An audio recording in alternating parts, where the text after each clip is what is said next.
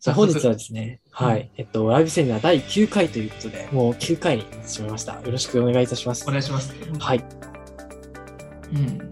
そして、この後半も結構えぐいよね、はい内容が。そうですね、後今日半ののタイ内今日容の。タイトルじゃないですか、変な話言ったら。はい、ですね、ダブル質が、ね、こちらかなりディープなお話を伺えるんじゃないかなと思います。うん、ダブル質感って何なんだよ、ダブルパンチみたいな感じなんですけはいどは、いはい実際のところ、これ、入試当日の、まあ、欠席の背景にあるんだよって話なんですよね。あーなるほど入試当日の欠席はいくつか背景がある普通や、休むって考え方ないでしょ、みんな。確かにまあよっぽど病気になったりとかそういった時ですよね普通考えるでのは、も、病気って実は、この選択肢の中ですごく少ないんですよ。病気でね、うん、そうほなんぼですほぼかない、そう。背景には3つあって、1つ目が病欠、2つ目が進学先が決まって、3つ目がダブル質がある。はいってことは、病欠ほぼないっていうことはう、ん進学先が決まってるのか、あとダブル出願で1個受かってしまったからもう行かないわとかっていうこととか、ああ意外とこれがいるんですねじゃいや、ほぼほぼこれしかない。ああなるほどこの方これしかないなるほど、うんそう。まあ、電車で遅れてきても受けるは受けるじゃないですか。まあそうですね確かにうん。なので、休むってことはほぼほぼない。うん、まあ、この3つしかないです、はっきり言って。でも、病欠はほぼいない。はいはいだからインフルエンザでも俺受けるから、俺は。確かにそうですよね受験生ってそういうもんですよねそうです、そうです、そうです。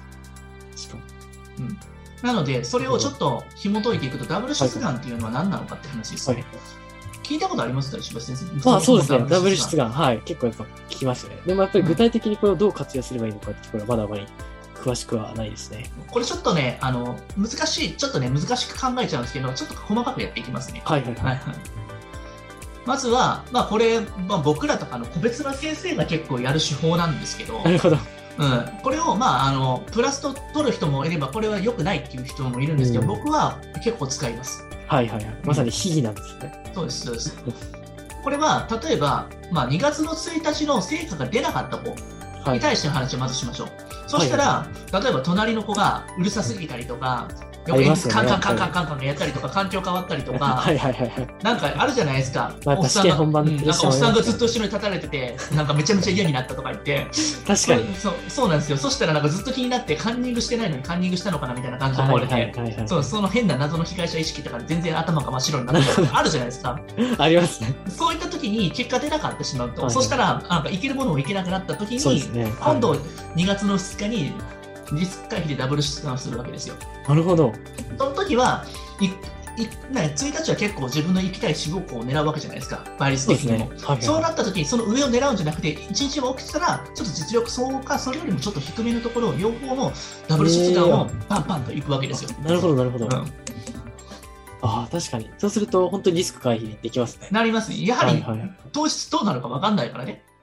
何が起きるか本当に受験を予想できないですからね。分からない分からない。うん電車の中で、まあ本当へいやあの、よからぬことに遭うかもしれないし、はいはいはい。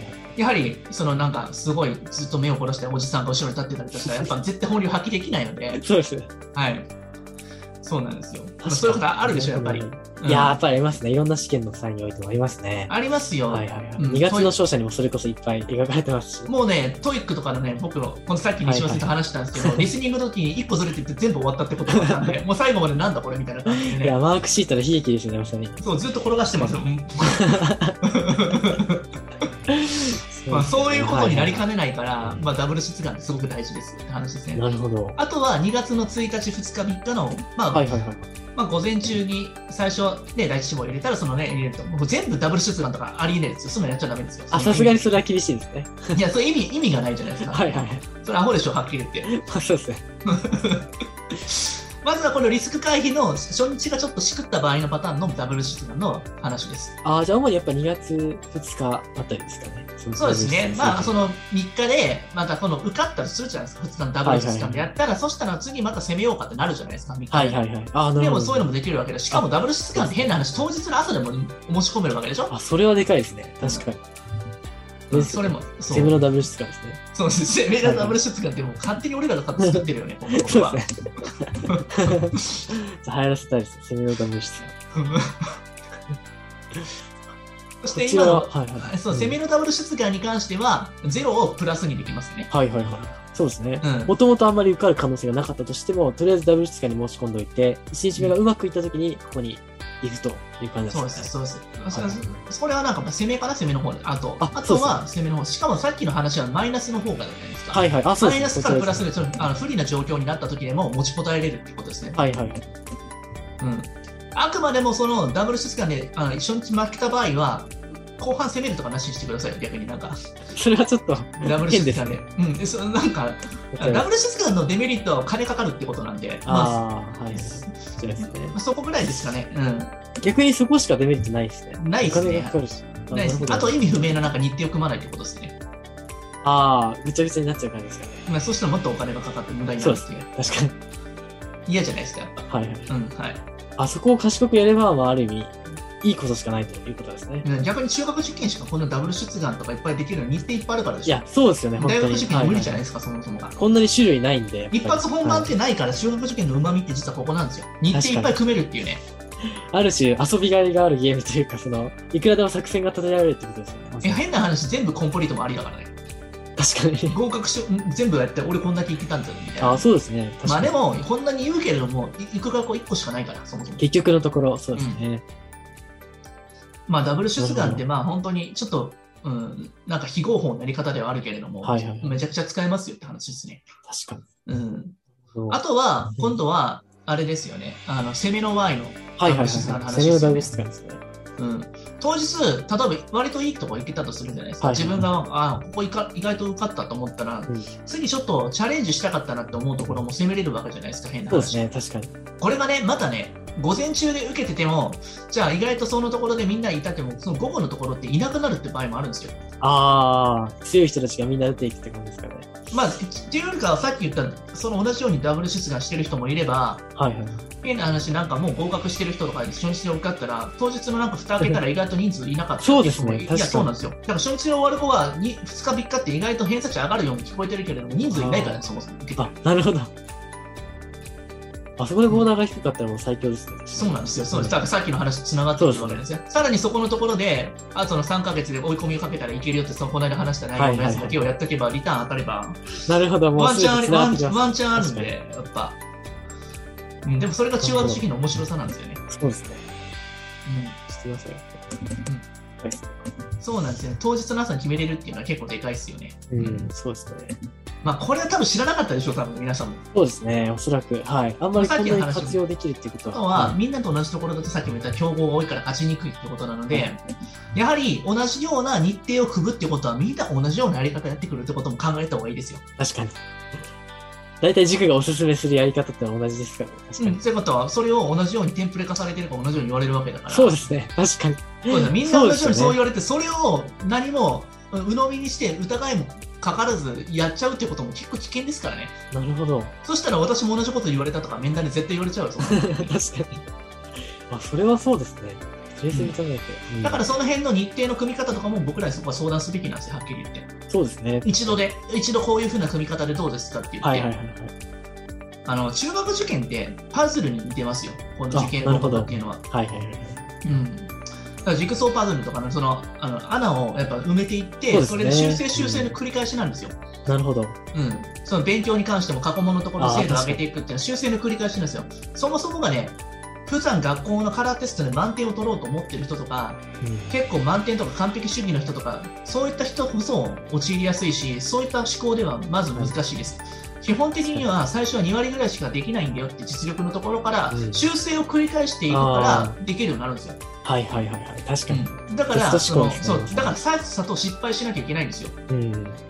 うん、ミスらなきゃいけないんですよあの石橋先生はあんまりゲームしたことないから分かんないかもしれない けど、多分お母さんとかの世代でマリオとか多分やったことあると思うんですよあ、そうでやっすね。たことある人ね、ちょっとスタンプかなんか押してください。ママリリオオあのスーパーマリオブラザーズでやったことあるよみたいな人いますか、い、ます かねぜひコメントお願いします。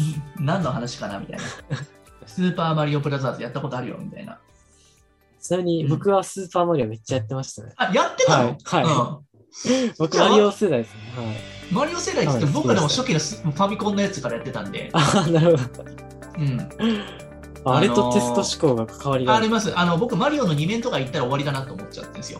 あずそうなーんっですと2面とかってなんかぐるぐる回ってどこ行くかよく分かんないステージに行きませんはいはい。あ、そうですね。確かに。うん、だからある、ある意味、いいとこにも行くし、わけわかんないとこにも行っちゃうんですよ。うん。でも、マリオって変な話、なんかハンマーブロスとか覚えてますあの変な、あの、残るありましたね。はいはいはいはい。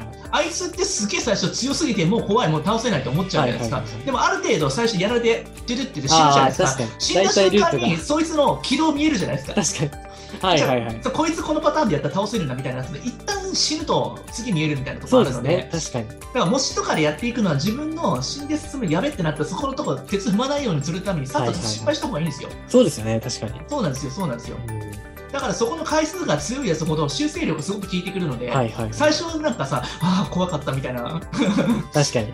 うん、なんかあのあークッパの軍団めっちゃ怖いぜみたいな思っちゃったじゃないですか、心臓バクバクしたけどそそううですねう。ん何回も繰り返してるうちに、二週だんだんなんかもう友達みたいになってきますね。そうそうその辺のなん確かかにボスとかも同じやり方で踏んづけちゃってみたいな感じになそうるですんでね。確かに。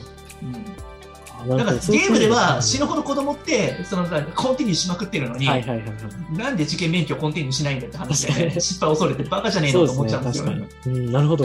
男の子こそ今の話は絶対ね、聞いといた方がいいよ、本当にそうですね。ある意味、いつでも修正ができるっていうのが、こそのうダブル出願っていうことですよね。まあ、ダブル卒業というか、今までの受験勉強 ですね、4年生、5年生の勉強方法はでいはいも、ちゃんとそのさっさと失敗しろよと、うん、なるうほど。んなんか完璧思考で次の問題いけないとかじゃなくて、そもそも解けないんだから、次はって、この問題はと思って。はいはいはい。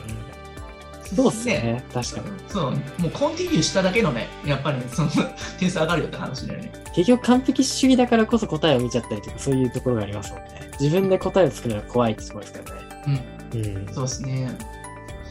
まあね、なので、そのさっさと失敗して間違えて、間違いをまず受け入れて、そこからちゃんとスタートして、なんで間違えたんだろうってところを聞かないといけないので、はいはなんか間違えることが悪みたいな感じになってると思うんですけどい。、うん。うん。てか、そもそもなんかできないし、できないのに間違えないっていうことは無理だから、そうですね。うん、確かそうですよ。もう本当にね、最初挑まないとわからないです、これは。に。うん。うん、なんかそこが大きな違いなのかもしれない。うまくいく人ほど結構楽観的だってするから。そうですよね。はい。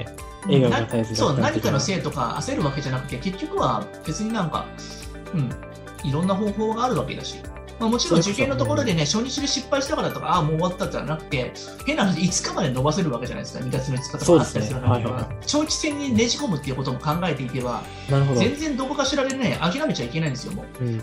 ただでも割と言うこと聞かなかったりとか愚かな立て方でやるとダメですよ来週も終わったらその1点張りでそこしかないからとか言って5日間あ全ー部フルはでい出るからはいはいはい。ダブル出願じいゃなかいにでもす失か。敗のパターンです ね。ダメじゃないですか。フィフス出願みたいになってるじゃない ですか。なんか、ピクス質が。わかんないですけど、確かにはいはいなんか、絶対ありえない勝てないのに全部ベットしてるみたいな感じにはないってるはいはいはい。それは良くないですね。確かに。うん、それは良くない、本当に、ううんだからそういう人も中にはいたりするから、はいはいはい。うん、ちょっと柔軟な思考が大事ですね。そこについては受けるのは子供なのに賭けしてる場合じゃないでしょっていう話 なんで、うんやっぱりギャンブラー的思考に陥ってしまいがちですよね。結構こう追い込まれると。うんそれは危険ですよね。そうなんですよ。うん。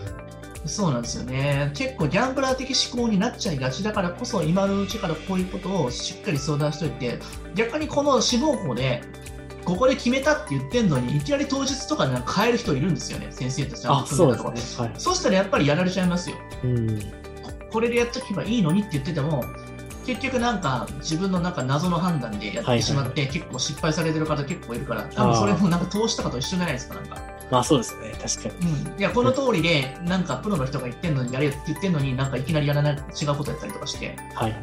うん、やっぱまあ分かりますよ、気持ち的に。うん。うん、でも、意外とそういったところは臨機応変にちゃんと冷静な判断でやっていくってことは大事ですよね。なるほど。うん、っていう感じですかね。あ、すい。ごいですね。もうこれ25分でしたから、すごく密度の濃い内容を伺っていや、疲れましたよ、ちょっと今。た。 かなりエネルギー投入された形です。まあまあまあ、あの楽しく最後まで受験頑張りましょう、皆さんね。はいまあ、で、まああと2ヶ月ちょっと乗り切ったら、多分楽しい未来が待ってるんで、そう頑ですね張りましょう。はい。で今本日日もあはりが第とうございま9した回ということで、本当に直木先生、ありがとうございました。はい、ありがとうございます。はい。ではまた来週お会いしましょう。失礼します。はい